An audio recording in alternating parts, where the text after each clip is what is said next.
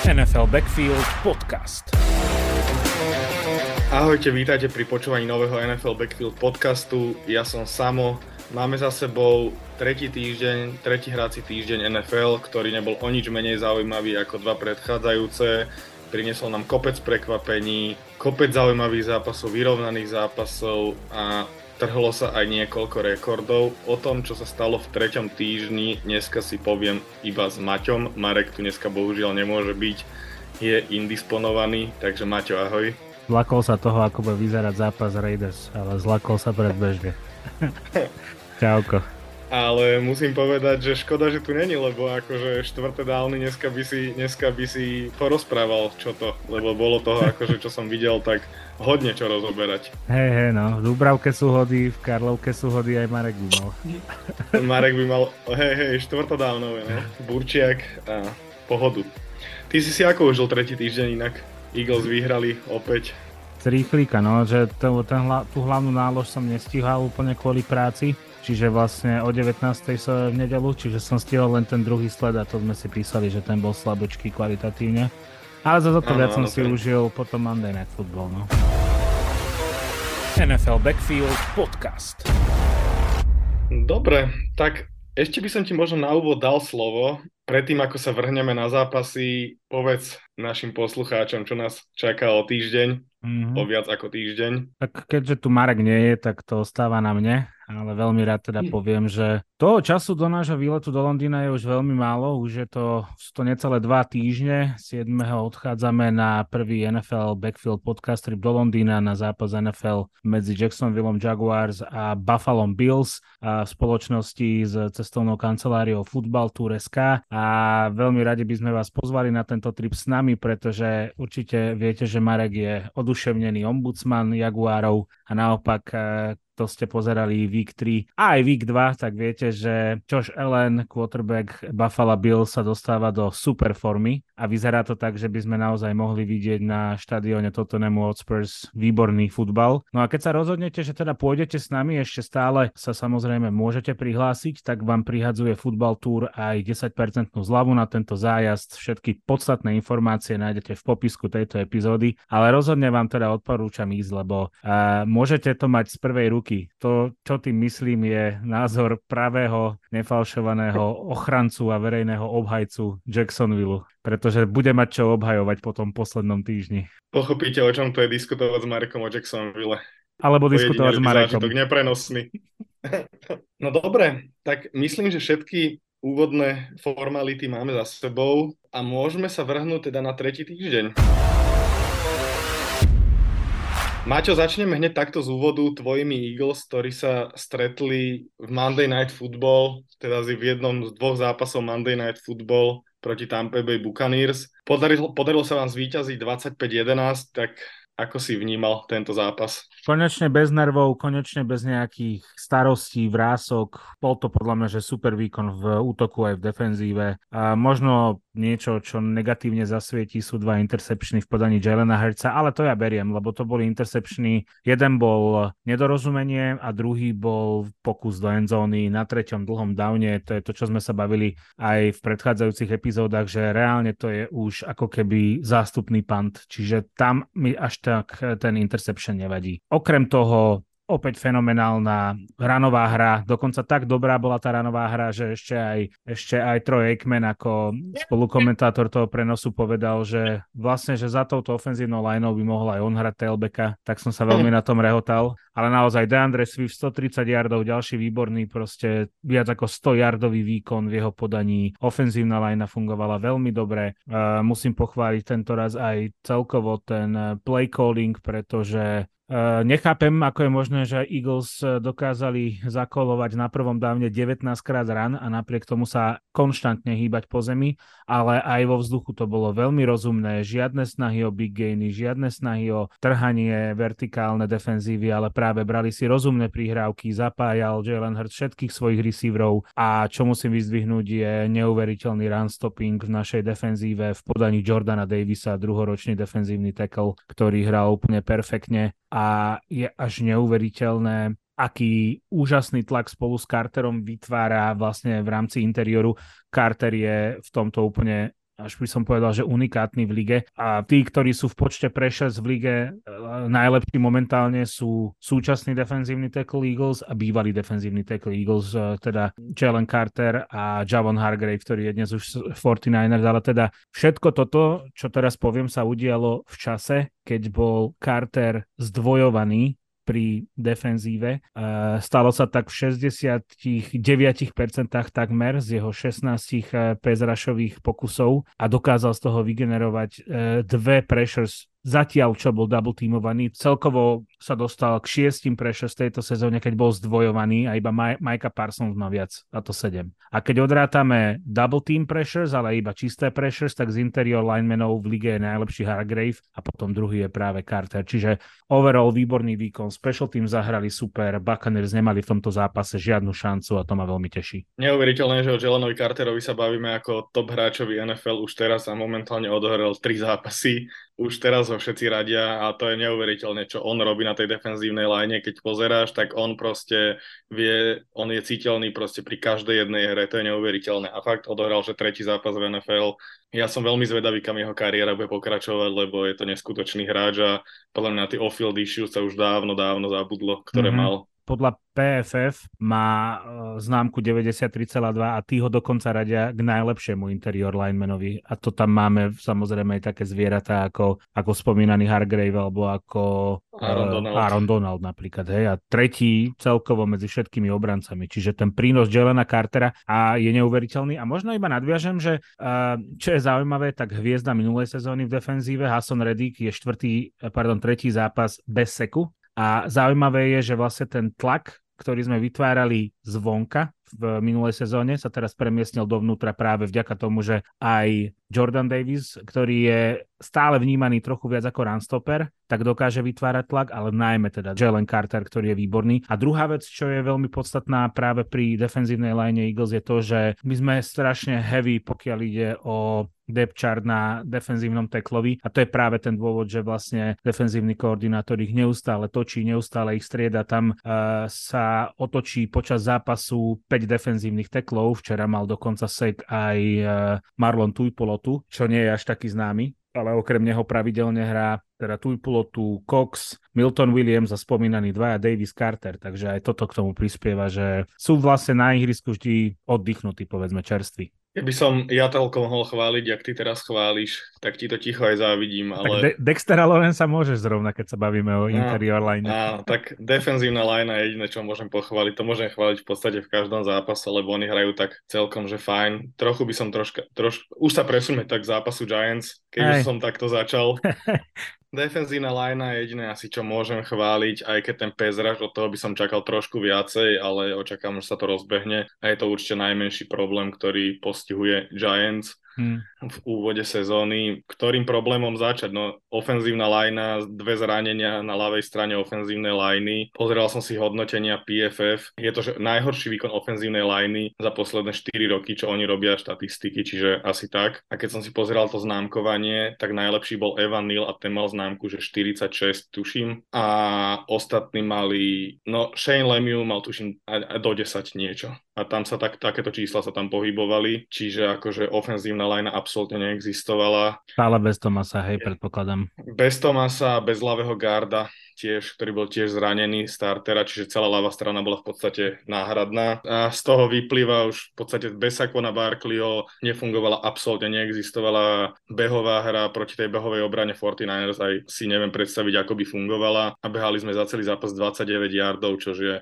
katastrofa. Daniel Jones nemal čas absolútne na nič, absolútne nemohol, proste nedá sa mu vyčítať nič v tomto zápase, lebo tá ofenzívna linea naozaj nezahrala, že nič a bola absolútne, absolútne deravá. Ten výkon bol úplne márny, by som až povedal a možno by som sa presunul do defenzívy, lebo našiel som veľmi zaujímavú štatistiku, mm-hmm. že 49ers z 310 yardov ofenzívnych až 215 získali after contact, čiže po kontakte, mm-hmm. takže viac ako 60, 70% yardov získali po kontakte, čo je hrozné číslo čísla, bolo to aj vidieť, proste tam Debo Samuel zlomil asi 5 teklov. To bolo neuveriteľné. To, to je neuveriteľné a ja ti vravím, ja už to vravím v niektorom podca- nie, niekoľkatom podcaste, že Giants mi pripomínajú tých Giants pred dvoch a troch sezón, že problémy s tacklingom, pr- problémy na ofenzívnej line, absolútne nevieme využívať Derena Volera, to si mi aj ty písal a to je, že katastrofa. On proste nemá chémiu, zatiaľ s tým Danielom Jonesom, uvidíme, čo to bude ďalej. Vieš, čo sa mi inak zdalo pri tom Wallerovi? Že on ako keby do veľkej miery suploval to, že Daniel Jones si nerozumie alebo nemá wide receiverov, ktorí by hrali v nejakej forme. Že ja vnímam Wallera ako takého tight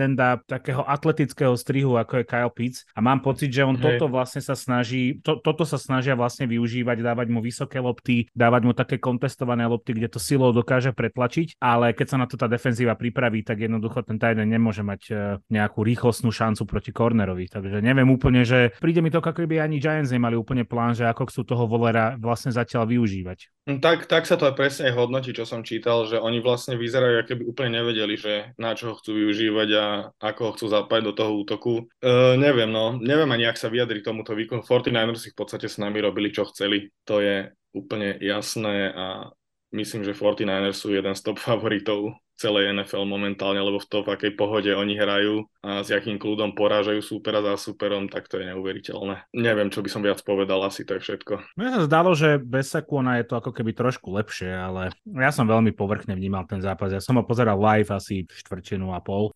A prišlo mi to no, také, ja... že, že bez toho Sakona, akože je veľmi možné, že ty, čo tie zápasy sleduješ pravidelne, si to vyhodnotil tak, že bez Sakona sa tam nestalo vôbec nič tej ofenzíve. A ja som mal pocit, že práve, že Daniel Jones zrazu začal byť odvážnejší bez toho Sakona, že ako keby sa príliš upínal na toho Sakona. A to si Ale to som, ja pres, to som ja presne v minulom podcaste hovoril, že bez Sakona je Daniel Jones oveľa, oveľa oveľa istejší, oveľa menej sa na neho spolieha, menej zhadzuje také lopty zbytočné, ktoré idú na Sakona, keď sa spolieha, že on proste urobí nejaké jardy, ale tak proti 49ers tam veľmi chýbal, proste tam trebalo t- aj tie jeho tých pár yardov, ktoré zabehne za zápas, lebo, lebo keďže tá, tá behová hra absolútne nefungovala, tak vlastne to celé absolútne v ofenzíve nefunguje už niekoľkatý zápas, takže tretí v podstate, takže je to veľmi ťažko hodnotiteľné. Ale vravím, sú, to, sú v tom dosť aj zranenia, lebo však chýbajú dvaja ofenzívni linemeni. Chýba, teraz sa zranil aj ten Hawkins, čo je nováčik, cornerback, zranil sa Ožulari, ktorý teda sa už je zranený. A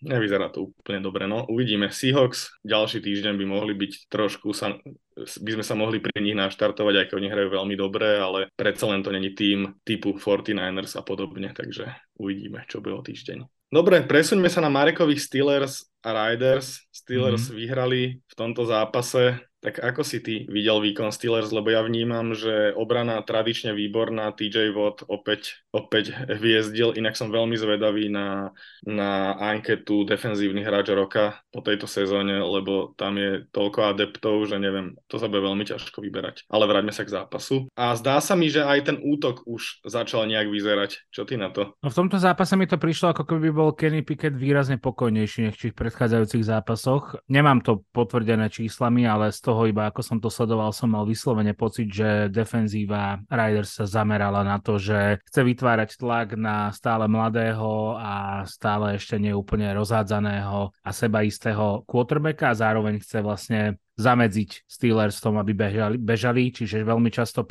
prehusťovali box a myslím si, že z tohto vyšiel aj ten krásny dlhý touchdown, ktorý skoroval Pickett na Calvina Ostina, kde využil vlastne to jedno, ten jeden sweet spot e, v cover 2 obrane medzi dvomi safeties. Naozaj výborne mu to tam dal. To bolo naozaj veľmi pekné zo strany Pittsburghu. A ešte vlastne, lebo sme tu ako dosť rýpali do Metakanadu, mne sa zdá, že v tomto zápase mal výborný play calling, že naozaj chápal, ako sa dajú Riders rozšrobovať postupnými krokmi. Jasné, že tá kvalita tam nie je taká, že by ich roztrhali na kusy, ale šrobik po šrobiku ich podľa mňa pekne rozoberali v tej ofenzíve. Niekedy to nevyšlo, niekedy z toho boli len field goaly, ale aj tie field, field veľmi pomohli Steelers. Čo na druhej strane absolútne nerozumiem tomu, ako zároveň mohol mať Davante Adams taký a, fantastický výkon a zároveň mať Garopolo taký hrozný výkon, lebo podľa mňa Garopolo je veľmi veľkou príčinou prehry Raiders v tomto zápase.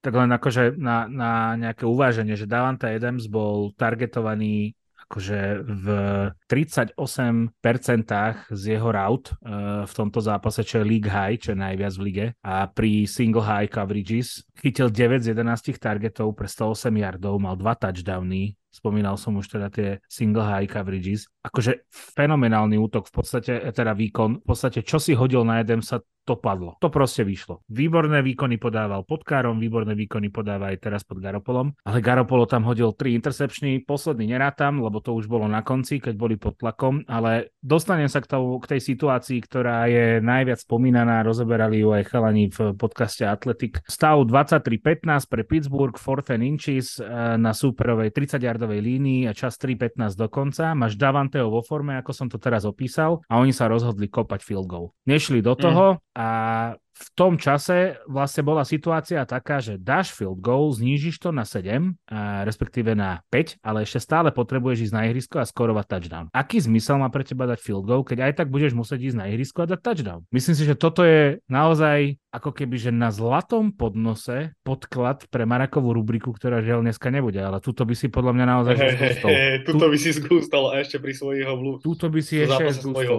Presne. A ne, nerozumel hey, som mu to. Dobre, dostali druhú šancu, hej, lebo tam bola penalta, takže hej. dostali prvý down, išli znova na loptu. Poposúvali sa nejako a zrazu mali 26-yardový field goal s tým, že Steelers na, na play clocku bolo menej ako 2,5 minúty a oni sa zase rozhodli, zase sa rozhodli kopať field goal. Akože ja som pred sezónou hovoril, že Josh McDaniels bude jeden z prvých e, trénerov, ktorí pôjdu na dlažbu a ja po takomto akože s Babylon play callingu v závere zápasu, obzvlášť keď to máš čím podložiť, lebo Jacoby Myers hrá výborne od svojho príchodu, Hunter Renfro mal prvý catch, to je tiež akože vysoko platený uh, receiver, ktorému dali veľké peniaze. Takisto tam je uh, nováčik uh, Mayer, uh, Tident, ktorý sa rozchytáva, ktorý ale hlavne máš Davanteho vo forme, však to je najlepší receiver v lige. Prečo to neskúsiš? Samozrejme, že ano. to dopadlo ako to dopadlo a ja si myslím, že tú prehru si Raiders už len kvôli tomuto rozhodnutiu zaslúžili. Pravdepodobne, áno. Ja som o tejto situácii tiež čítal, že sa viacej rozoberala, že absolútne alibistický play calling, alebo ako to nazvať a nevyužitá šanca. Tak ja, ja som od Riders v tejto sezóne nejak príliš neočakával, im tam chýba podľa mňa talent na viacerých pozíciách, čiže ono sa to v podstate len ukazuje. Tá ofenzívna line je úplne slabúčka, defenzíva tiež teda není boh vie čo, ale Devonty Adams. A veľmi veľa, to som, to som čítal, že veľmi veľa, veľmi veľa insiderov sa čuduje nad, nad e, chémiou medzi Garopolom a Devonty Adamsom, že im to možno ešte lepšie funguje, ako to fungovalo s Károm, s ktorým boli akože kamoši ale že Garoppolo s Adamsom si naozaj rozumejú, že to fakt ide. Však to je aj vidieť na tých číslach. Vyzerá to a čo z toho, keď vo finále proste coaching staff urobí rozhodnutie, ktoré je kontraproduktívne s tým, že aj oni majú chémiu, aj e, Adamsovi sa darí. On aj tuším v rozhovore po zápase bol strašne nahnevaný. Rozprával, že musia tieto veci robiť lepšie, vyslovene, že to bolo namierené na ten play call. A ja mu nerozumiem, ja mu fakt nerozumiem, lebo vyhrával rauty, vyhrával, zvládal rauty, keď mal proti sebe zónu, zvládal rauty, keď mal proti sebe man to man, to ani nehovorím, tam trhal tých obrancov, tam ne- nebránilo jednoducho nič tomu, aby Raiders to skúsili a oni sa zbabelo rozhodli kopať. Pre mňa nepochopiteľné a tým pádom zaslúžená prehra. Ja si tak tiež myslím. A Steelers vravím, že podľa mňa asi jeden, jeden z tých lepších výkonov túto sezónu. Aj v obrane, teda v obrane klasicky a v útoku tiež veľmi dobré. Aj Kenny Pickett vyzeral, ako si hovoril, že kľudný. Aj im fungovala konečne behová hra, ktorá mu dosť pomohla si myslím 105 yardami dokopy. A možno sa dostávajú Steelers tam, kde sme ich čakali, ale uvidíme však v ďalších zápasoch s lepšími súpermi, lebo Riders neviem, či sú úplne ten tým, ktorý by ich vedeli úplne preveriť. A inak z, nevieš, či je s Jim Garoppolom, lebo on odstúpil, myslím, že zo zápasu, ale nečítal som už potom ďalšie, ďalšie novinky, že čo, čo s ním je. Nezachytil som, priznám sa nič. Neviem, či Jimmy Garoppolo nemá že concussion, ale možno sa mýlim, ja neviem. Dobre, myslím, že máme všetko k Steelers. Keby je tu Marek určite nám povie viac aj z hm. dát. Hm. Dobre, a my sa presuňme podľa mňa už k zápasom ďalším. Začneme takými možno prekvapeniami alebo blowoutami pr- tretieho týždňa. Prvé môžeme zaradiť medzi mega prekvapenia a to, že Arizona Cardinals porazila Dallas Cowboys 28-16. Cardinals to proti NFC East asi vedia, lebo proti nám, proti Giants sa im darilo v prvom polčase, v druhom polčase to, si to neustrážili, ale proti Cowboys myslím, že odohrali jeden kvalitný zápas. Joshua Dobbs sa podľa mňa formuje do normálneho starting quarterbacka, čo už bude veľmi zaujímavé, keďže sa pred sezónou hovorilo aj o tom, že by Kyler a Mari ho mohli zobchodovať niekedy v polke sezóny, ale uvidíme. No Dallas vyzeral, nevyzeral ako Dallas z predchádzajúcich dvoch týždňov. Čo ty na to? Dallas vyzeral úplne hrozne. musím to povedať.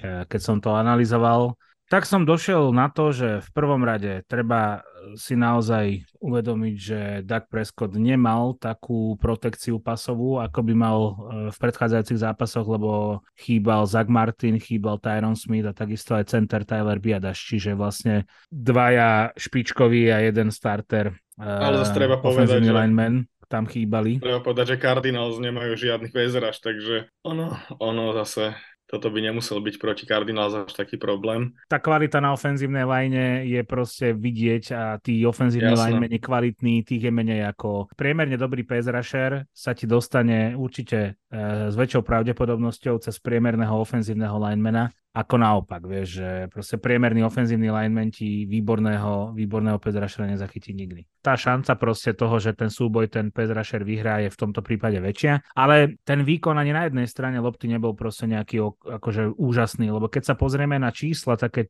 čisto uh, na prvú, hej, tak uh, Dallas prehral napriek tomu, že vyhral v total yardoch, ale to bolo, že 416 ku 400, čiže tam vidíš reálne, že ani defenzíva si nejakým spôsobom úžasne nepočínala. Na na prvé dávny 26-20, passing yardy 231 ku 178. To máš pocit, že to bol vyrovnaný zápas a jediné, čo to tak trošku od, odlišuje je time of possession a to je 34 minúty, 34 minút eh, mali loptu Cowboys a 25 minút mali loptu Cardinals. No zlyhala defenzíva za mňa v tomto zápase, pretože naozaj, že Cardinals dokázali pravidelne pochodovať proti defenzíve Cowboys. E, čítal som, alebo počul som super názor, že ako chceš eliminovať e, Majku Parsonsa z hry, tak musíš e, dizajnovať hry do jeho strany. Behy teda, behy do jeho strany. Za A nedovoliť mu pezraž, čiže hlavne výrazne viac behať a to robili veľmi kreatívne Cardinals, pretože ten beh Randall Lamora, ktorý je receiver, bol úžasný, tam stredom mu vytvorili koridor a on to tam odbehol fantasticky. A druhá vec je, že že teda posielaš tie rany a, a veľkých linemenov posielaš e, do rambloku proti Mike, Mikea Parsonsovi a to je to efektívne. No a ešte nejaké čísla vlastne k, ku Cowboys umožnili 182 rushing yards over expected Cowboys v tomto zápase. Do tohto zápasu mali minus 17 a v tomto dovolili 182, čo je najviac, odkedy tam je Dan Quinn. Takže defenzíva nebola absolútne pripravená alebo to podcenila, neviem a možno ešte, že ofenzívny výkon výkon Cowboys by som pod, e, počiarkol tým dakovým interceptionom v závere, kde práve potrebuješ toho skúseného quarterbacka, ktorý ti to tam, e, ktorý ti neurobi tú chybu, ktorý to proste ro, urobí správne, rozhodne sa správne, neodovzdá tú loptu a Prescott to tam načapoval krásne do rúk Kaiserovi Whiteovi, ale takže aj keby netrafil Kaisera Whitea, tak pravdepodobne z toho interception, lebo na CD Lambovi boli ďalší dvaja hráči. Takže nerobil by som z toho žiadny záver, tento zápas nesvedčí o kvalite Cowboys ani, ani o kvalite kvalite Cardinals, ale príde mi to tak, že viacero faktorov zohralo svoje a Cowboys nešťastne prehrali. Tak, tak, presne som to chcel povedať, že to asi nič nehovorí tento zápas a podľa mňa lepšie, že si to Cowboys odbili takúto zbytočnú prehru na začiatku sezóny, ako by to mm. malo prísť niekedy v rozhodujúcej časti sezóny, čiže myslím si, že takáto prehra akože mrzí, lebo tak s takýmto superom sa neoplatí tak, ten jeden zápas tak, tak, tak. vypustiť, ale nebol to asi ideálny výkon ani v ofenzíve, ani v defenzíve Cowboys. Mm-hmm. Na dôvažok však... ešte poviem, že Cowboys no. mali 13 penalt pre 107 yardov, oni odovzdali jeden touchdown de facto Cardinals. Cardinals na penaltách. Tak, tak, no. A, v tej, a ja som prekvapený hlavne z tej defenzívy, z defenzívy Cowboys, že ani nedokázali nejaký extrémny tlak na toho jo, Joshu Dobsa robiť. Keď si to porovnáš napríklad za, v zápase s nami, jak hrali Cowboys, že v podstate nám búrali každú jednu hru, čo sme, každý dropback proste hneď boli na tom Danielovi Jonesovi, hmm. tak teraz sa to proste nedialo, že absolútne celý zápas vôbec. E, nedokázali im vôbec zastaviť tie behy, čo podľa mňa je základ tej celej výhry Cardinal, že dokázali sa proste hýbať po zemi a museli až toľko tým vzduchom to riešiť. Cowboys Cowboys prvá prehra, Cardinals 1-2, podľa mňa sa stávajú týmom, ktorý možno naozaj nebude až tak slabúčky, ako sme si mysleli, že jasne budú bojovať o prvé miesto na drafte, ale tak to je ešte možno skoro hovoriť, ale už sa mi tu vynárajú iní, iní favoriti na tento post. možno sa k, je, už, možno sa k jednému teraz presúvame. Jeden z mnoha rekordov, ktorý bol trhnutý v tomto týždni, padlo absolútne najviac bodov v histórii NFL. V zápase Miami Dolphins Denver Broncos padlo 90 bodov, z toho 70 dalo Miami a 20 dal Denver a Miami si pripísal asi najväčší blowout v histórii NFL, čo je 70 ku 20 porazili Denver Broncos. Čo k tomu to vlastne povedať vôbec? Ja ani neviem, kde začať. Miami dalo 730 ofenzívnych yardov v tomto zápase. No ako minoritný fanúšik Broncos musím povedať, že som sa hambil a som veľmi rád, že nie som majoritný fanúšik Broncos. A um, asi tam není čo príliš rozoberať. Jednoducho tento zápas ukázal, že o obrane Broncos už nemôžeme hovoriť ako o elitnom unite. Jednoducho, keď dostaneš 70 bodov, nech je to proti komukoľvek, tak túto nálepku si reálne nezaslúžiš. Považujem to trošku aj za takú karmu Peytonovi, ktorý sa vysmieval Hackettovi, ako to tam všetko nefunguje a teraz dostal 70 od Broncos. Akože áno, potvrdilo sa, že tam nič nefunguje, ale teda uh, nepamätám si, že by Hackett dostal 70 v minulej sezóne. Tá obrana je proste katastrofálna vo všetkých aspektoch, až na možno jedného hráča alebo dvoch hráčov secondary, Justin Simmons a podľa mňa, že Pat Certain si držia svoj, mm-hmm. no, oni dvaja si podľa mňa držia aj ako nejakú takú úroveň, ale inak o všetko ostatné mi príde, že tam nefunguje. U mňa to všetko začína tou defenzívnou lineou, ktorá proste nedokáže urobiť nič s ofenzívnymi lineami trošku lepších tak, tímov. Tak. To je proste, tam nie je pezraž, tam nie je proste žiadny tlak z interiéru, nie je tam run stopping, tam si, Dolphins si tam robili čo chceli a Možno k tomu dodám už iba to, že naposledy, keď mal Denver vlastne víťaznú, víťazný rekord, tak to bolo v decembri 21, ešte pod Vikom Fanjom, ktorý je by the way defenzívny koordinátor Dolphins, čo je tiež celkom pekné, tak uh, od toho dňa sú Broncos 5-19, v čom sú vyrovnane zlí s Chicago Bears. Jediné, v čom sú Bears ešte horší, tak je to, že bodový rozdiel z týchto 24 zápasov je v prípade Denveru minus 159, zatiaľ čo v prípade Chicago je minus 191. Takže to je, to je čistá katastrofa. A posledná myšlienka, klobúk dole pred Michaelom McDanielom, ktorý buduje svoj tým evidentne na rýchlosti, pretože podľa Next Gen Stats 6 najrýchlejších ball carrierov, čiže tých, ktorí bežali s loptou v tejto aktuálnej sezóne, sú všetko hráči Miami. Najrýchlejší bol práve v tomto zápase Tyreek Hill, ktorý ktorý vyvinul rýchlosť 22 mil za hodinu. Druhý bol running back Devon Akane, ktorý podľa mňa o ňom sa ešte budeme veľa rozprávať, takmer 22 mil za hodinu. Tretí je Tyreek Hill, ale z prvého týždňa. Potom je Rahim Mostert z druhého týždňa. Piatý je zase Tyreek Hill z prvého týždňa a šiestý je Devon Akane z tohto zápasu. Takže evidentne každý, kto bude chcieť zastaviť Dolphins, sa bude musieť vysporiadať s tým, že je to tým, ktorý je postavený na absolútnej čistej, až by som povedal, že beštiálnej rýchlosti udalosti. Je to neuveriteľné, aký tým sa buduje v Miami naozaj. A ešte ma zaujala celkom štatistika, že neviem, kedy naposledy si dvaja quarterbackovia v jednom zápase spravili takmer dokonalý passer rating, lebo Mike White má 2 z 2, 67 yardov a jeden touchdown, passer rating 158,3. Tua Tagovailoa má 23 z 26, 309 yardov, 4 touchdowny, passer rating 155,8. To je Musím povedať, že celý tým si spravil štatistiky v tomto zápase. To je taký zápas, že do CVčka. Hey, hey, hey, keď, si chceš, keď si chceš prilepšiť, áno, áno, keď si chceš prilepšiť CVčko, tak si to tam dáš. No ale keď sme rozprávali pred minulou sezónou, že Denver a celá henta divízia môže byť naozaj veľmi silná a môže to byť týmy, ktoré budú postupovať pravidelne do play-off. Tak je to stále. Tak sme v druhej sezóne, Denver je 0-3, dostal úplne, úplne vylágoš od Miami a čo ďalej s Denverom? Lebo nad týmto som sa ja zamýšľal, lebo Raslovi za Rasla Wilsona dali všetko možné a nemožné. Má veľa peňazí, zatiaľ ten tým ako si neťahá, aj keď tento zápas nebola úplne samozrejme jeho chyba. Ale neťahá. Ale neťahá. V defenzíve je to, že úplná katastrofa. Nevyzerá to na žiadne zlepšenie. Tak oni sú momentálne v slepej uličke. Oni sú vo veľmi podobnej slepej uličke ako Cardinal s kontraktom Kylara Mariho. Vieš, jednoducho, oni síce rozprávajú o tom, že ho zobchodujú, ale tam budú také dead money, že z toho sa nikto nevys- nevystrábi a to, je, to, to reálne nemôžeš spraviť. Čiže oni to musia odtrpieť, oni to musia odtrpieť teraz s Russellom, počkať, kým mu vyprší ten kontrakt, počkať, kým sa im uh, teraz uh, nazbierajú späť uh, nejaké draftové piky. Nemyslím si, že je správne vytredovať Peta Sertaina, ktorý ešte budúci rok je pod zmluvou, pretože samozrejme pôjde tu o to, že oni si um, uplatnia tú klauzulu o 5. roku, keďže je to prvokolový pík, ale tam veľmi rýchlo príde k tomu, že mu dajú podľa mňa kontrakt, lebo to je taký hráč, na ktorom postavíš dynastiu, si myslím. ale všetko ostatné, aby som v tejto sezóne začal rozpredávať a snažil sa doniesť tam nejaké draft picky, lebo tam bude treba budovať. NFL Backfield Podcast.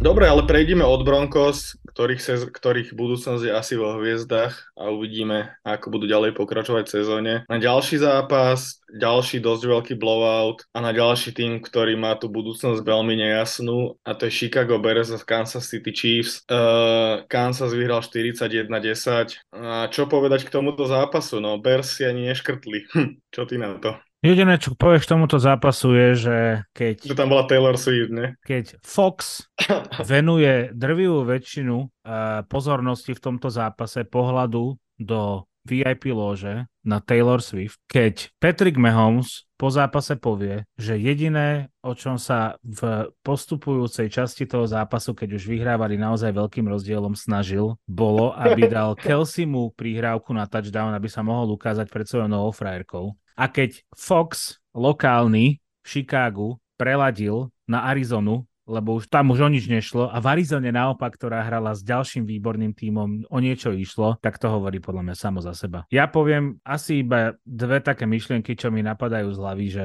nebudem sa vôbec venovať e, hre Kansasu, lebo proste to, ne, oni, oni, oni hrali s vysokoškolským tímom, to nemá zmysel rozoberať, ale ako krátko trvala eufória z toho, že Chicago malo výbornú off-season, dobre nadraftovali, skvelé príchody urobili, po to, že vlastne sme v treťom výku a ten tým je proste v siedmom kruhu pekelnom a horí väčšným ohňom a nikdy sa z toho nedostane. A evidentne niečo v tom týme musí byť strašne, strašne, strašne zhnité, keď sa Justin Fields, a tomuto nerozumiem, ako quarterback, dostane do nejakého sporu s defenzívnym koordinátorom, čo oni dvaja majú spoločné pre Boha. A ten defenzívny koordinátor v týme je skon- skončí, takže hej no, ten tým sa za 3 roky, odkedy je s Justinom Fieldsom, nikam nepohol a to je asi to najhoršie. Úplne nikam, no. Mám pocit, že ešte trošku aj cúvajú a stále je to horšie a horšie.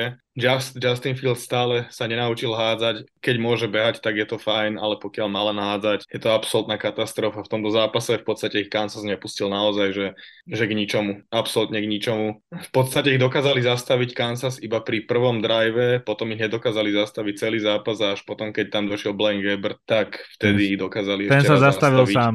A ten sa zastavil sám, no. A dobre, to nemá zmysel rozoberať. Proste jednoducho malo- Chicago je úplne v prdeli, bodka. Mediálne pokrytie mal tento zápas také, že viac si ani neviem predstaviť. Však Travis Kelsey vraj získal na Instagrame 300 tisíc followerov, jeho dresy stúpla, stúpla, stúpla predajnosť jeho dresov o 400% a sledovalo tento zápas 25 miliónov ľudí a väčšinou žien, takže asi toľko k tomuto zápasu. A, a ja som si potom pozeral, že koľko, na, keď tento zápas sledoval 25 miliónov ľudí, že koľko ľudí sledovalo zápas v finále NHL, tak 2 milióny ľudí len tak na porovnanie. A to sa bavíme o zápase teda veľmi nezaujímavom. Takže možno nás začnú počúvať vo veľkom ženy po tomto týždni. Uvidíme. Budú fanošičky. Musíme si dať ale do, logu, pod, do loga podcastu Taylor. Aj, aj jingle môžeme dať v jej, v jej znení nejakej pesničky, aj keď chcem- ja moc jej pesničky. Hej, hej, ani ja ju moc nepočúvam. Ale chcem povedať jedno, že tu sa idú ľudia posrať z kombinácie Kelsey Swift, ale aj Philadelphia má kombináciu Kelsey Swift a to nikto nerieši. A tiež A je to to mal dobrá ísť ešte aj. Taylor k vám. To mal ešte aj Taylor k vám z, z Colts, ale ešte sa to nestalo, takže kebyže máte ešte aj toho, tak je to absolútne dokonalé. Taylor Swift a Kelsey, keby boli spolu, no to by bola paráda. Hej, hej, hej. Ale inak fantasticky si rýpol do Trevisa Jason na, in, na Instagrame. Oni, oni sa strašne rentujú, títo dvaja chlapci a ich zbožňujú. hej, hej, hej, hej. A tam dala nejaká ženská, dala video, kde rozprávala, že, že nedokáže pochopiť, že ona si myslela, že Taylor Swift je krásna žena a inteligentná žena, ktorá sa vie rozhodovať a nedokáže pochopiť, ako si mohla vybrať hento stelesnenie akože ľudskej odpornosti, toto povedala o Trevisovi a Jason to prezdielal so slovami príč. much. Strašne som sa na to vrehotal. Fakt sú dobrí. akože vzniklo na to strašne veľa dobrých hlášok a memečok. Však aj Bill Belichick to označil ako za jeden z najlepších kečov v jeho živote. Že vo svojom živote mal veľmi veľa kečov, ale Áno. toto je rozhodne jeden z najlepších. Hej, hej, že Taylor Swift mala viac cover, že mala viac No, a, ka- coverage ako, ako Denver Broncos. a keď už takéto veci proste povie Bill Belichick, čo posiela svojho Hej, psa hej. ty vole draftovať. To, čo, čo... Hej, no. Akože hitlo to, hitlo to strašne veľa ľudí, až som sa, fakt som sa zabával na tom, aj do dneska sa zabávam. Všetky vekové kategórie úplne naprieč Tak, tak. Amerikou. Tak, tak, tak. Tak ona je, ona je teraz mega hviezda, no. Mm. Tak Travis si trošku polepší možno. A, a aký to asi on nepotrebuje veľmi, ale trošku sme odbočili od zápasov, ale tak to k tomu patrí, no. Dobre, asi sa presuňme od tohto zápasu, lebo to naozaj není moc čo riešiť. Bears Mhm. podľa mňa sú, že, že na úterak úplne v tejto sezóne si myslím. Hlavne nevidím cestu k zlepšeniu, takú rýchlu. No ja si myslím, že nový quarterback a už som to aj písal na Instagram, že draft 2021 nám priniesol v prvom kole zase dvoch nových kariérnych backupov. K jednému sa dostaneme a od jedného sme práve odišli, takže, takže tak, teda ak vôbec kariérnych backupov. Dobre, ale presuňme sa od zápasu Taylor Swift versus Chicago Bears k ďalšiemu zápasu. Lud versus Taylor Buffalo- Swift. Lud. Eh, Buffalo Bills s Washingtonom Commanders, ďalší blowout. Myslím, že Buffalo sa po prvotýždňovom zaváhaní dostáva do provoznej teploty, ak sa to hovorí. Josh Allen hrá tak, ako, ako by mal hrať quarterback, ktorý je na prednej stránke Medenu. A Buffalo si vytrelo pazušky s Washingtonom 37-3 a musím povedať, že Buffalo hra na, hralo naozaj že výborne, ale Maťo, povedz ty viac možno k tomuto zápasu. Stačí sa pozrieť do kolónky Sema Howella, quarterbacka Washingtonu a pozrieť si štatistiku sex. Tým teda Mm. nemyslím pohlavný styk, ale sax, aby to bolo jasné. koľkokrát bol sekovaný v tomto zápase. Uh, dalo by sa možno povedať, že ho obrana vytrtkala, keď to mám povedať slušne, lebo to, to celkom sedí, ale to, čo si oni s ním dovolili robiť v tomto zápase, to bolo neuveriteľné. Bol 9 krát sekovaný v tomto zápase, ale ešte zaujímavejšia štatistika, čo som našiel je tak, že Bills dostávali Sema Havela, alebo teda vytvárali tlak na Sema Havela v 27 z 39 dropbackov, čo je, predstavuje viac ako 69%. A je to druhý najväčší počet, e, alebo teda druhý najväčší pressure rate v rámci jedného zápasu, odkedy Next Gen Stats meria túto kvázi štatistiku. Sedem hráčov z obrany Bills, slovom 7, vygenerovalo 4 a viac pressures a najviac ich mal Ed Oliver, ktorý ich mal 7. Jednoducho super trafený defenzívny um, gameplan na quarterbacka, ktorý za A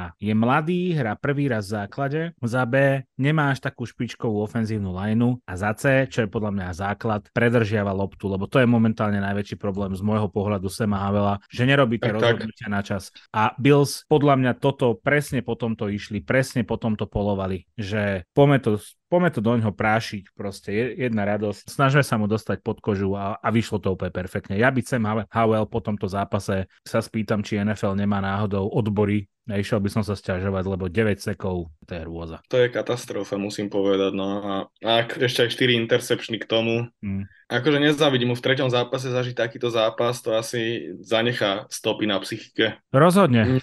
Buffalo si asi spravilo chuť v tomto zápase do ďalšej sezóny po tom takom zvláštnom úvode, takže podľa mňa toto ich, toto ich posunie a už to bude to Buffalo, ktoré sme očakávali od začiatku sezóny. Poviem ti na to iba toľko, že najbližšie hraje z Dolphins. Tak tam sa reálne uvidí, že na čo sa No, ja som zvedavý, ja som zvedavý, koľko tam padne ofenzívnych yardov. Dobre, ale presuňme sa už k takým možno reálnym zápasom preč od týchto blowoutov, lebo ono to není úplne zaujímavé na rozoberanie. Zápas Indianapolis Colts Baltimore Ravens, to je zápas možno z kategórie prekvapenia. Indianapolis po- Colts porazili e, Baltimore Ravens 22-19. Za Indianapolis Colts hral na miesto, na miesto zraneného Richardsona Gardner Minshew, ktorý odohral podľa mňa že celkom dobrý zápas. Ale v tomto zápase sa asi budú viacej skloňovať kickery, musím povedať. A čo sa týka tohto zápasu, tak som čítal iba o kickeroch, lebo kicker uh, Indianapolis Colts Matt Gay premenil 5 field goalov, ktoré merali 50 a viac yardov, čo je prvý v histórii. Mhm. NFL komu sa niečo takéto podarilo a neuveriteľná vec sa stala, Justin Tucker nepremenil field goal víťazný v predlžení, takže dve takéto veci v jednom zápase, to naozaj sa len tak nevidí ešte aj u kickerov. Ale možno sa presuňme k samotnému zápasu, lebo, lebo podľa mňa, že veľmi umne zvolený, zvo, akože nie veľmi pekný na pozeranie, ale veľmi umne zvolený game plan od Indianapolis Colts. Naozaj nehrali pekne, ale hrali veľmi účinne, strašne veľa takých krátkých príhrávok, úskovali tú hru, podľa mňa aj po zemi sa im celkom darilo, Zach Moss 122 yardov, takže nie celkom, ale dosť sa im darilo. A napriek tomu, že Baltimore nehral zle, tak nedokázal tento zápas dotiahnuť, dotiahnuť do nejakého víťazného konca. Ty si ako videl tento zápas? Ja musím povedať, že mne sa strašne páčil výkon Garnera Minšua, až teda na to, tak. že sa sám sekoval v endzone, to ma, to ma dostalo tým, že vystúpil von, keďže to bol snap na prvojardovej línii, čiže automaticky dostával loptu už vo vlastnej endzóne a keď vystúpiš jednou nohou z endzóny, tak sa to považuje za sek. Toto sa Minšovi podarilo. Ale teda musím povedať, že veľmi dobre sa orientoval v kapse. Podľa mňa aj veľmi dobre triafal targety, niekoľko ťažkých lopt tam poslal. Je vidieť, prečo si ho Shane Steichen vybral z Eagles, že si ho zobral so sebou do Indianapolisu a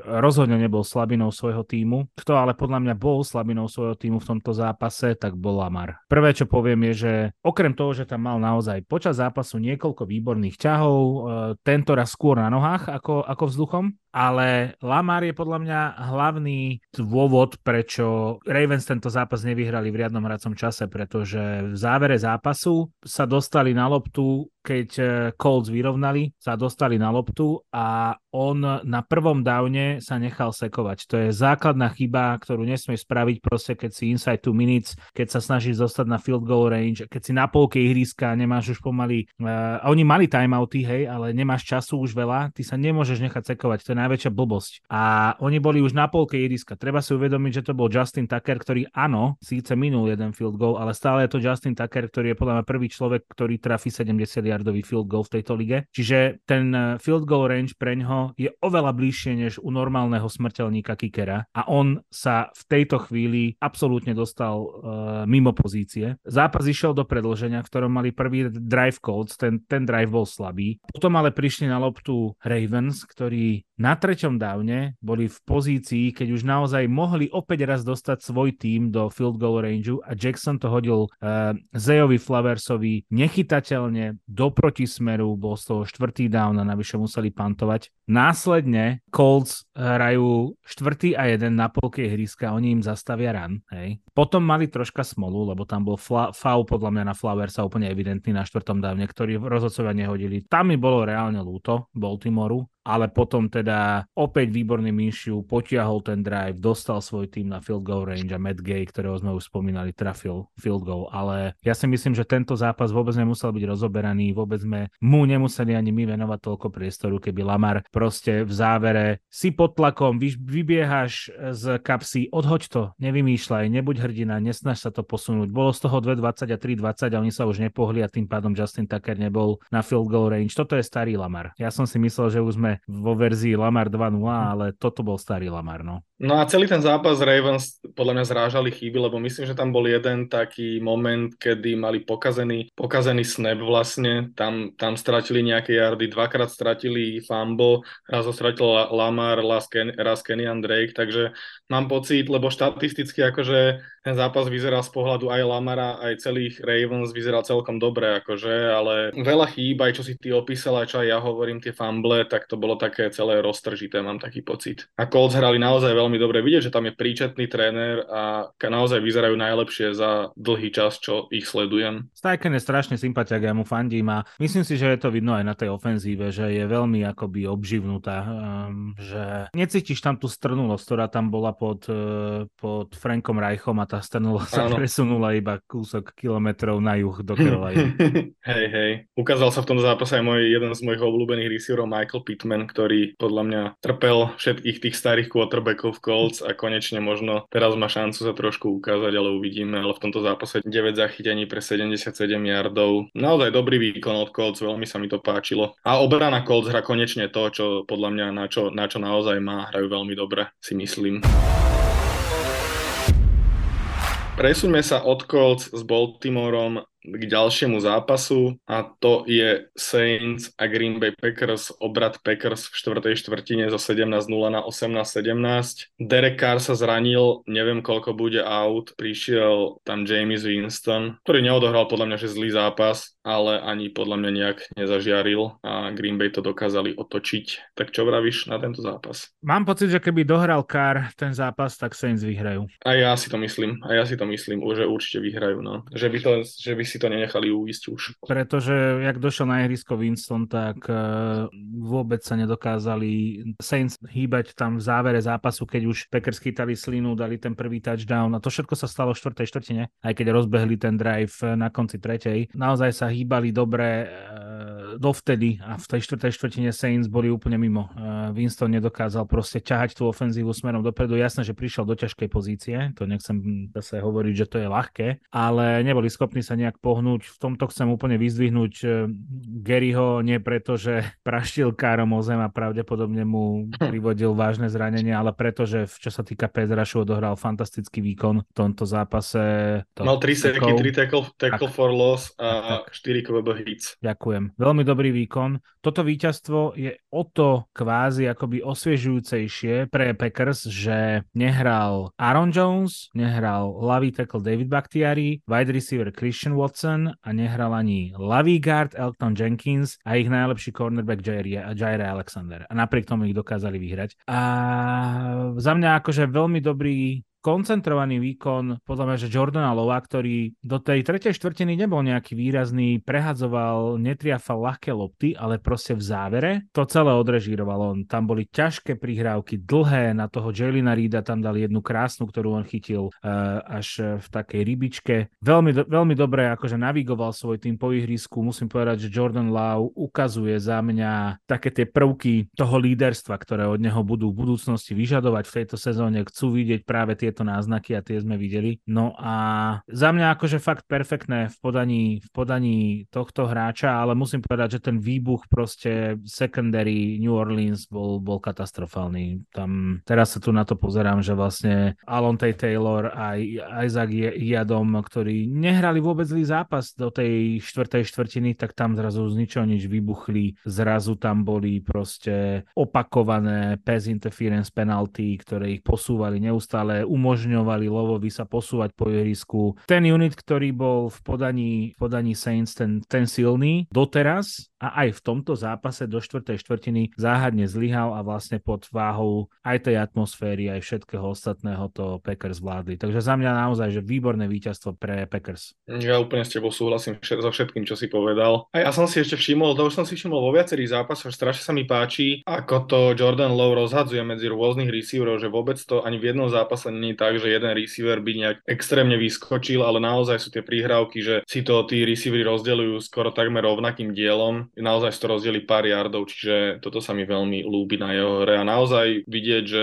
získal za tie roky sedenia za Aaronom Rodgersom nejaké skills, však doby aj nie. No. Tak jednak je to tým a jednak je to aj tým, že on tam nemá úplne jednoznačnú jednotku. Romeo Dubs je podľa mňa, že momentálne asi vnímaný ako jednotka z tých receiverov, keďže Watkinsa máme stále zraneného, ale to je tiež druhoročný hráč. Jaden Reed je nováčik, Luke Musgrave je nováčik, Don Wicks je nováčik, takže vieš, že tam sú mladí hráči, on jednak Hej. nemá tú chémiu. Ale napriek tomu im to funguje. Áno, musím povedať, že Jordan Lowe s tým, čo som ja predpokladal pred sezónou, že to bude mať ťažké, lebo tam proste nemá nejakého alfa samca, ktorý by ho tam potiahol v tom, hej, nemá tam ani nejakého skúseného tight enda, ani nejakého skúseného receivera, e, napríklad Davanteho Edemsa, keby tam ostal, on tam nemá proste jednoznačného toho, toho, toho, toho borca, ktorý by to potiahol miesto neho. Jednoducho on sa musí naučiť v týchto šlapajach kráčať a toto bol podľa mňa, že prvý raz v tej štvrtej štvrtine, kde sme to reálne videli, že OK, ty si ten človek, ktorý tento tým raz môže poniesť na svojich ramenách. Za mňa musia byť fanúšikové Packers po tomto výkone nadšení. A jedného poznám. Spokojný, určite.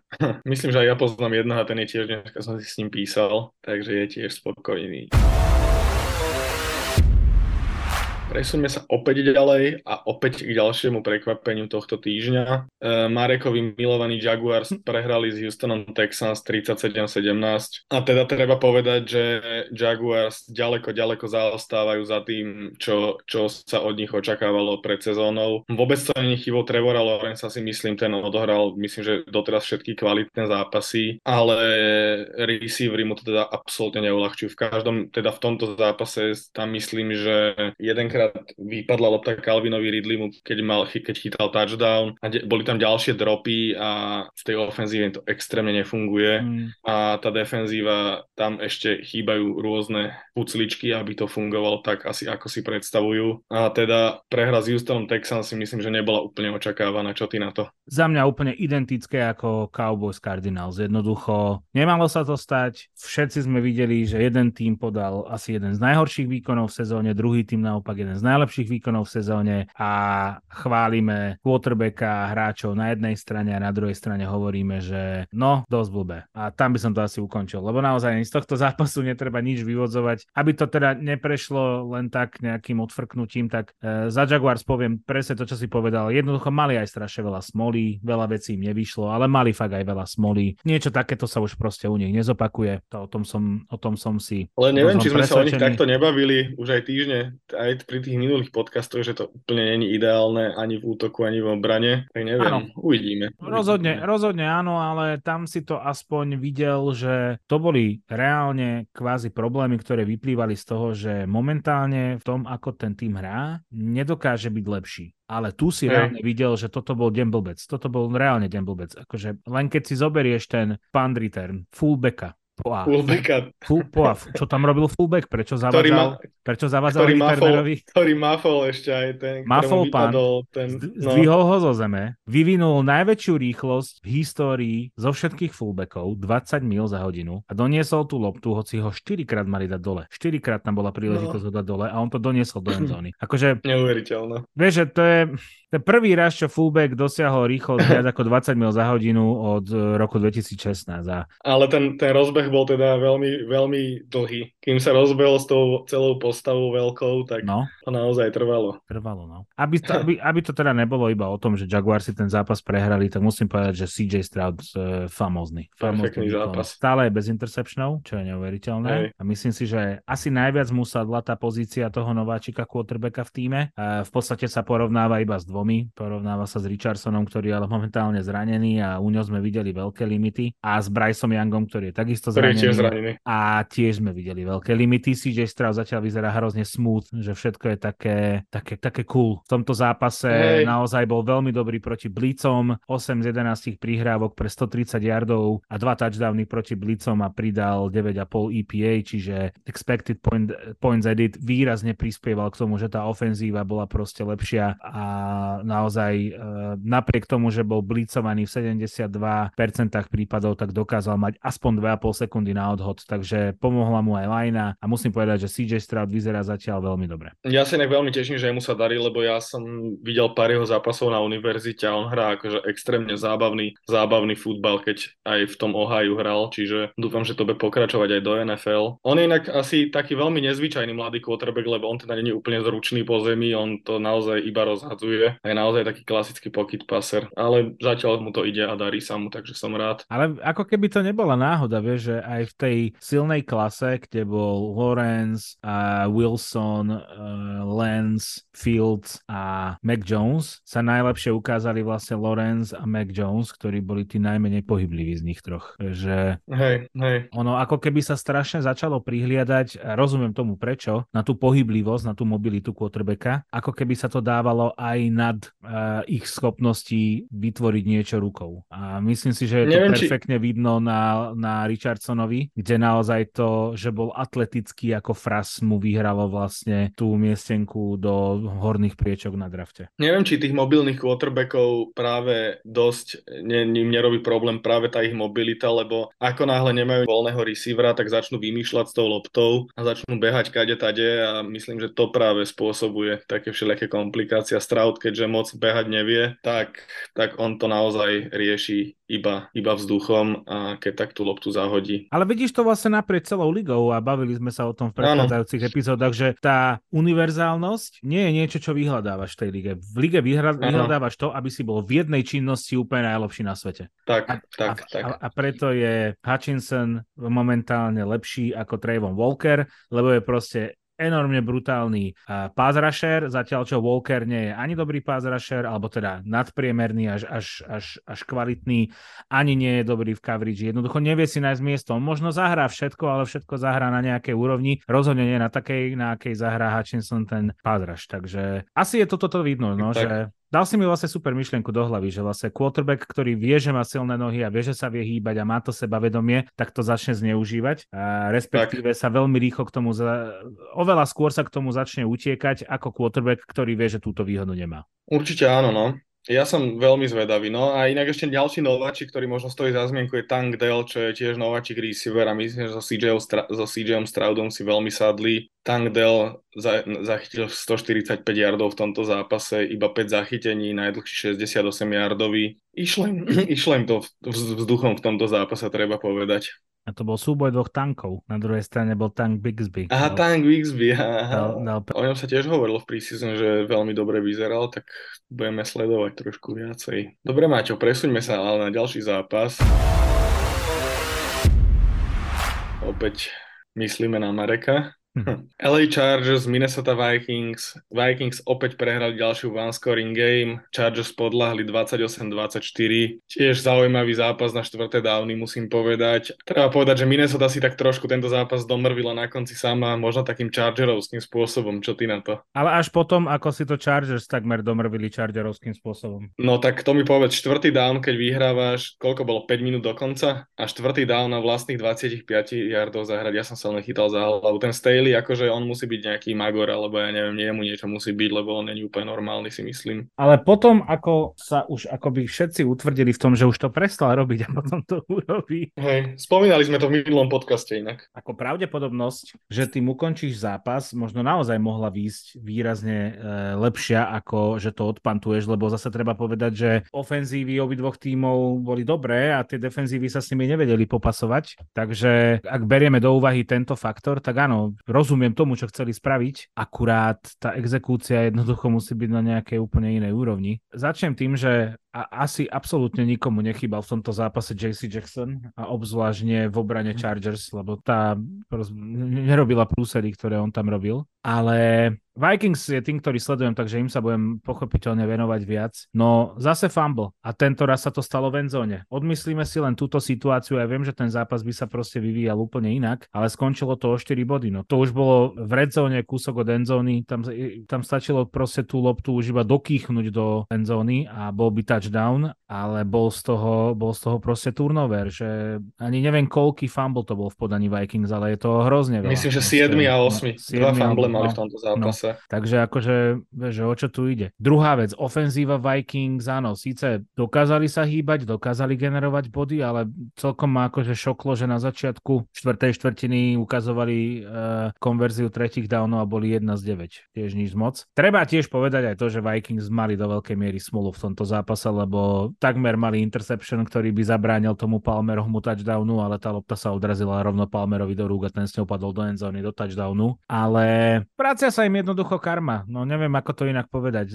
V one scoring game nie je to náhoda proste. V Lani by boli 3-0, ale tento rok sú 0-3. A nemôžeš sa proste čudovať. Jediné, čo by som im vytkol ešte, keď mám slovo, sorry, tak je to, Pôjde. že v úplnom závere, keď Eh, sa dokázali ešte dostať teda na tú loptu, dokázali sa dostať ešte späť do toho zápasu a už boli zase v red zóne, tak oni akože si nechajú uplynúť takmer všetok čas, kým sa zoradia, kým eh, to hodia na toho jedného hokesna a, a majú vlastne iba jeden pokus. Prečo tam neprišiel Spike? Prečo si ten čas nezastavili? Prečo to bolo celé také, že si odčerpali hrozne veľa času? Oni vlastne prišli o 2-3 dobré, no 2-3 dobré pokusy prišli, vieš, za 16 no, sekúnd, keď no. si v red zóne, to máš 2-3 hody. Ako akože... Tak, tak. A ešte tá prihrávka na Hockensta nebola dobrá v podaní. Takže to, si myslím, že tam už sa tam ponáhľali a už to proste nejak to, nejak to osmolili celú ale tú hru. ty si ale... videl, ako Jefferson chytil loptu, alebo Osborne, už neviem, kto to bol, a on sa postavil a on kráčal, ako keby sa nič nedialo. Hej, hej, tam hej, ty hej. máš printovať, položiť to naspäť a ten celý tým proste má ísť po, si má ísť po spike, premyslieť si to, nakolovať nejakú poriadnu hru, vymeniť personál, jednoducho spraviť niečo.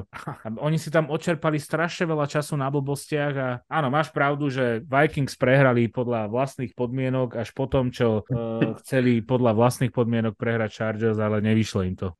Tak, tak, presne tak. Dobre, ale od Vikings sa presunie k Chargers a mňa pri Chargers, uh, keď sa pozerám aj na ten zápas, aj na tie štatistiky, aj na formu Justina Herberta, absolútne udivuje, ako je možné, že tým s quarterbackom v takejto forme, ktorý je schopný skompletovať 40 zo 47, zo 47 príhravok, nahádza 405 yardov, má tam Keenana Elena, Mikea Williamsa, ktorý sa bohužiaľ síce zranil. Ten tým každý rok musí bojovať o to, o každý jeden zápas a o, bojovať o playoff. Absolútne tomu nerozumiem, proste v tom týme musí byť niekde úplná chyba, lebo to, aké, aké zlato oni majú v ofenzíve, tak to je Mm. neuveriteľné. Asi bude naozaj chyba v tej defenzíve, ako sa tam bavíme každý týždeň, ale tým pádom Staley není na správnom mieste. Je to tak, uh, my by sme dokonca mohli akože reálne sa rozprávať o tom, či Justin Herbert nehrá v tejto sezóne aj svoj najlepší futbal zatiaľ, pretože jediný je bez turnoveru. V tomto zápase mal eh, 34 úspešných prihrávok zo 40, extrémne boli závislí na jeho pasovej hre a bol na tom vlastne postavený celý ten gameplan a veľmi málo behali, veľmi málo sa im darilo behať, čo je zároveň pravda, ale bol extrémne úspešný Herbert, 3 touchdowny, žiadny interception, 124,7 passer rating. Je, je to to, čo sme spomínali, oni proste premrhávajú talent svojho najväčšieho klenotu, kým je lacný. On bude klenot aj o dva roky, ale bude extrémne drahý klenot. Áno. Myslím, ja- že Justin Herbert ale už má zmluvu novú. Áno, ale ešte Tak- vlastne teraz tam sa to nastavuje tak, že nech tie prvé sezóny ten cap hit nie je najväčší. Mám taký pocit, Aha. Že v úvodných rokoch aj Patrick Mahomes to napríklad mal tak, ktorému by the way zase reštrukturalizovali ten kontrakt gigantický Áno. 10-ročný, ale akože tam sa to nastavovalo tak, že on prvé roky mal celkom priateľný cap hit a tuším, že až od tejto sezóny Mahomesovi naskočilo 45 miliónový cap hit, čo je brutál veľa, vieš, tam, tam sa obmedzuješ. No a keď e, doteraz mal povedzme Justin Herbert, ja neviem, 8 alebo 7 a zrazu bude mať 28, tak to je 20 miliónov menej na iného kvalitného hráča, ktorý mu môže pomôcť. A áno, mm, ten tým sa rokmi čo tam je Staley, hoci bol považovaný za progresívneho defenzívneho hráča, jednoducho nezlepšuje. Nezlepšuje sa ten tým. V obrane je horší, uh, dal obrovské peniaze JCmu Jacksonovi, ktorý sa nevydaril. Uh, v tomto zápase bol dobrovoľne posadený na tribúnu, hráč, ktorý má 85 miliónový kontrakt, bol dobrovoľne posadený na tribúnu. Čiže Chcem veriť, že sa týmto víťazstvom nakopnú, ale nikto by nemal búchať šampanské za to, že si zdolal Minnesota. Mm. A inak mňa veľmi prekvapuje, aký malý priestor dostal v tej ofenzíve Quentin Johnson, ktorý bol vlastne prvokolový pík a opäť v tomto zápase dva, dva, dva, dva, dve zachyťania pre 10 yardov, zatiaľ čo Keenan Allen mal 215 yardov, Mike Williams 121, tomu už ale sezóna skončila opäť ďalšia. Inak to je obrovská škoda toho receivera, lebo to je, to je hráč na takej úrovni, ale bohužiaľ proste len každú sezónu neodohrá väčšinu sezóny. Ja Teraz, neviem, či... ale teraz uvidíš vôbec- reálne zapojenie Quentina Johnstona, no teraz to budú potrebovať. Mm, mm, uvidíme, lebo stále tam Joshua Palmer, ktorý vie zachytiť Gerald Everett, to je síce tight end, ale tiež má viacej zachytení, tak uvidíme, čo bude v ďalších zápasoch. Ale rozhodne som akože aj ja fanošikom Justina Herberta obrovským a veľmi by som mu prijal nejaký úspech, lebo naozaj hrá v top forme si myslím. Možno momentálne tento rok asi jeden z najlepších quarterbackov s Tuom a ešte možno s Mahomesom, čo je klasika. NFL Backfield Podcast. Ďalší zápas, ďalší blowout, inak tento týždeň ich bolo nejak veľa, mám taký pocit, už to opakujem štvrtýkrát. Cleveland Browns, tí Tennessee Titans, klasický Tennessee Titans, absolútne nestabilné výkony. Minulý týždeň odohrali skvelý zápas, tentokrát prehrali s Clevelandom 27-3. A musím povedať, že obrana Clevelandu hra je podľa mňa momentálne asi sa dá povedať, že jedna z najlepších v lige. Tennessee nedovolili absolútne nič. Miles Garrett mal 3,5 seku, Z piatich, a čo, ktoré mal tým. piatich, tak, tak. Čo viac tomu povedať? A treba povedať, že tentokrát sa k tej svelej obrane, ktorá dostala inak za prvé tri zápasy dokopy 20 bodov, čo je extrémne málo, sa pridal aj útok, ktorý odohral podľa mňa, že obst- veľmi obstojný zápas. Čo ty na to?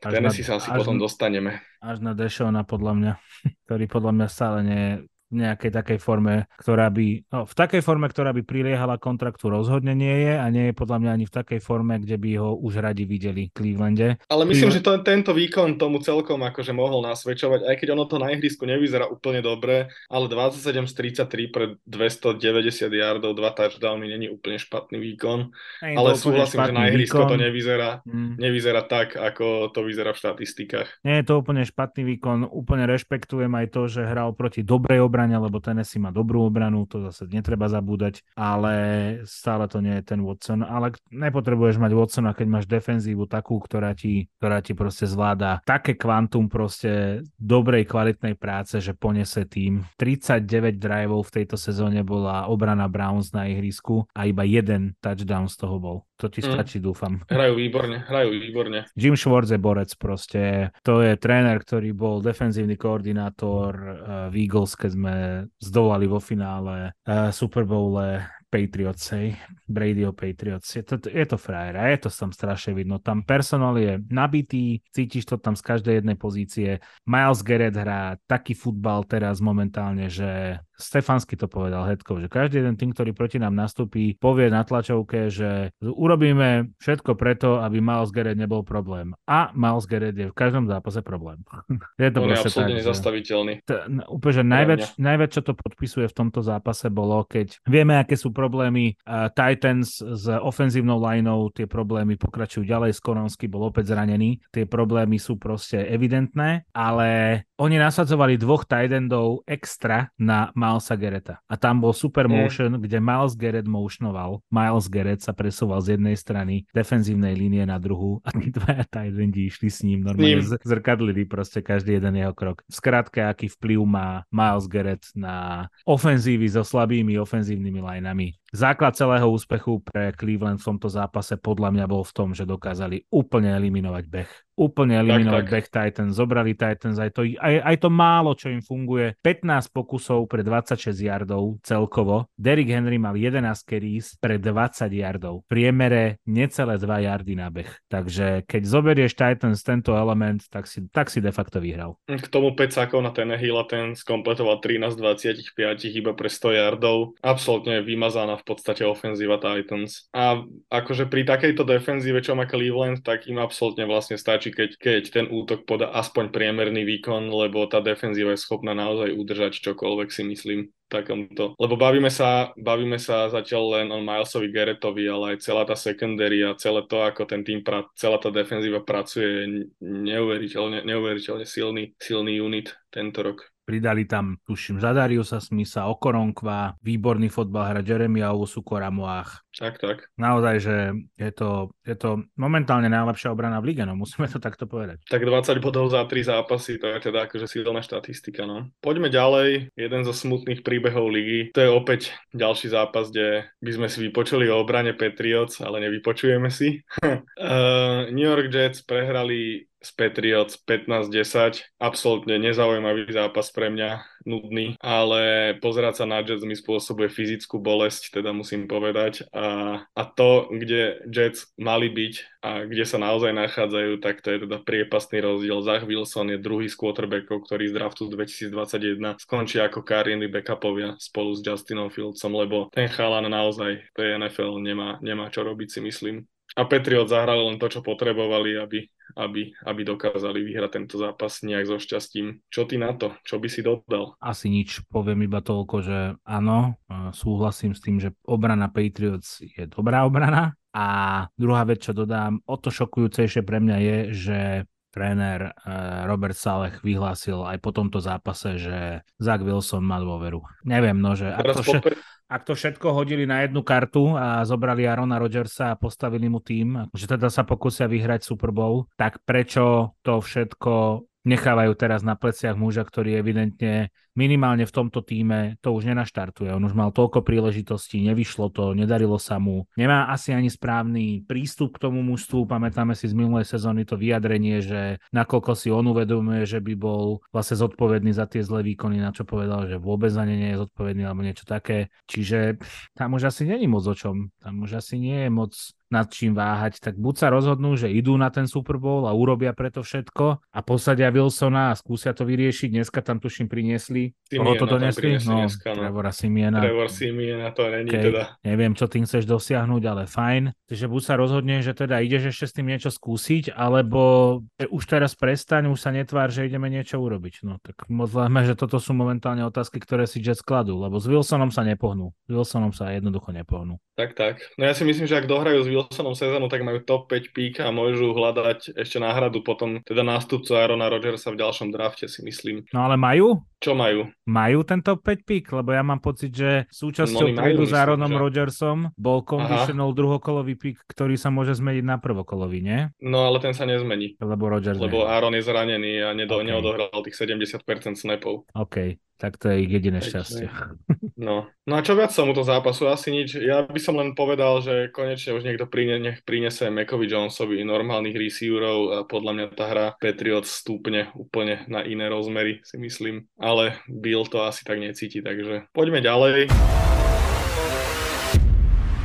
Vlastne aj taký posledný zápas, čo si chceme tak viacej rozobrať a to je LA Rams a Cincinnati Bengals. Bengals dokázali vyhrať prvý zápas v tejto sezóne, porazili Cincinnati porazili, nie Cincinnati neporazili, mhm. porazili LA Rams 19-16. Musím povedať, že ofenzívne trápenie z oboch strán a veľmi nečakane dobrý, veľmi, veľmi, veľmi dobrý výkon defenzívy Bengals, čo tam robili Hubbard s, s, s Hendricksonom, tak to teda akože nemá období. Samozrejme, klasický Logan Wilson, výborný, výborný zápas, dva interceptiony, a čo ďalej povedať? Ty si ako videl Bengals? Zdalo sa mi, že to bol taký prvý zápas, kde Jamar Chase sa vrátil k výkonom z minulej sezóny, keď sa bavíme o ofenzíve. Áno. Neskutočne ma bolí sledovať Joa Burova, lebo vidno na ňom, že trpí, že nie je zdravotne proste doliečený a bolo aj vidno, že má otejpovanú tú nohu a pri každom jednom uh, seku alebo pressure, keď musel sa pohybovať v kapse, tak som trpel s ním. On tuším aj vyhlásil v predzápasovom rozhovore, že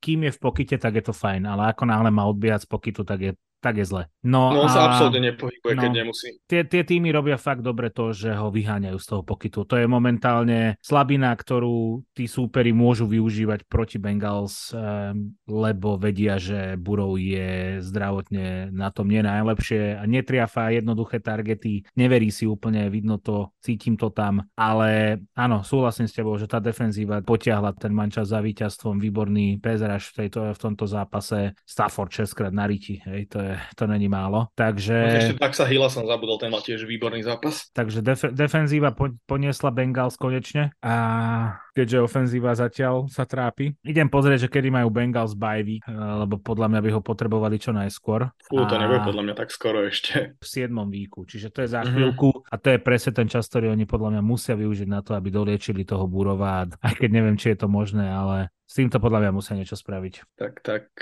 A na Rams čo hovoríš, lebo akože oni aj napriek tomu, že majú svoje medzery, tak si myslím, že ten tým hrá akože celkom dobre. Len sa ukázalo, že Matthew Stafford a pohyb v kapse, to proste on sa asi nikdy v živote nenaučí. Ako náhle on je trochu pod, pod tlakom, tak on je že úplne nepoužiteľný pre mňa. Ale Rams, inak... Rams sú podľa mňa na takej kryžovatke, že oni podľa mňa tak trocha rátali s tým, že táto sezóna nebude nič moc, ale potom potrápili 49ers, vyhrali prvý zápas a zrazu sú v situácii, že a čo máme teraz robiť? Tak máme ísť na titul, alebo čo sa deje? Zober si, že ako dobre hrajú s tým naozaj ničím, čo majú v útoku. Puka Nakua je ich najlepší ofenzívny hráč v tejto chvíli, keď tam kôto. No ten váli. A ten ide naozaj výborne. Akože no. už som spomínal to, ako oni vedia nájsť kvalitu v tých nižších kolách, lebo pri tej ich transferovej politike nič iné im ani neostáva. A to si ešte tak, zober, tak. že sa tam jednoducho jedného dňa vráti Cooper Cup a okolko stúpnú akcie tohto týmu, vieš. To som presne chcel povedať, že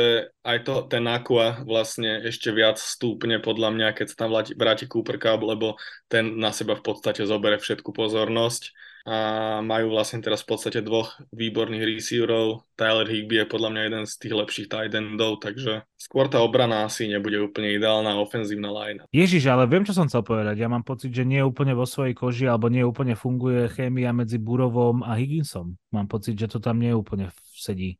Higgins v tomto zápase mal 8 targetov, iba 2 keče. Uh-huh. A všímam si to, yardov, no. oni strašne riešili to, že až v druhom zápase mal prvý keč v tejto sezóne, že ako keby ho tam nejako málo eh, impactoval um, Joe Burrow. Teraz pozerám nejaké uh-huh. video, že Joe Burrow výrazne znižuje hodnotu Tio Higginsa aj vo fantasy, lebo mu posiela ťažké prihrávky, ak vôbec nejaké. Neviem, hm. že čo tam je za tým. Priznám sa, že som to nečítal, ale neštimuje to tak, jak v Lani. No, špekulovalo sa, že. Higgins mal byť vymenený už pred sezónou, čiže možno akože tá výmena stále je nejak na stole. Uvidíme, čo prinesie zavretie trhu s hráčmi. Možno. Higgins poputuje dakam. Rozprávalo sa aj o Giants, ale to uvidíme ešte, že ako bude.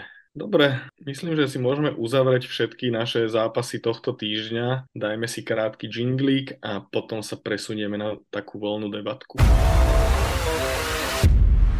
Máte tak ktorý zápas by si ešte možno ďalší videl z toho týždňa, ktorý ťa zaujal a oplatí sa o ňom povedať pár slov? No akorát takto vyšlo, mám pocit, že sme nehovorili už iba o dvoch. O dvoch, áno, teraz aj ja pozerám, že sme vlastne povedali skoro všetky. Tak si to pekne a... rozdielme. Ja poviem o zápase Seahawks a Panthers, kde Panthers nastúpili v Hawks neste bez eh, Brysa Younga a Andymu Daltonovi koloval ofenzívu Frank Reich a tam by som to asi aj celé ukončil. Bol, boleli ma z toho očí. A zase takto, že Dalton nepodal úplne katastrofálny výkon, ale celkovo to bol strašne vlažný zápas. Nudný, nezaujímavý. Ani jeden z tých výkonov tam nebol nejaký úžasne zaujímavý v tomto dueli uh, a vyhrali Seahawks, proste využili, využili to, čo im, to, čo im Carolina ponúkla. Carolina je na tom tak, ako na tom je je 0-3. Hej, no, Carol, Carolina úplne nevyhrá tú divíziu, ako si ty predpokladal. vydrž, vydrž, vydrž.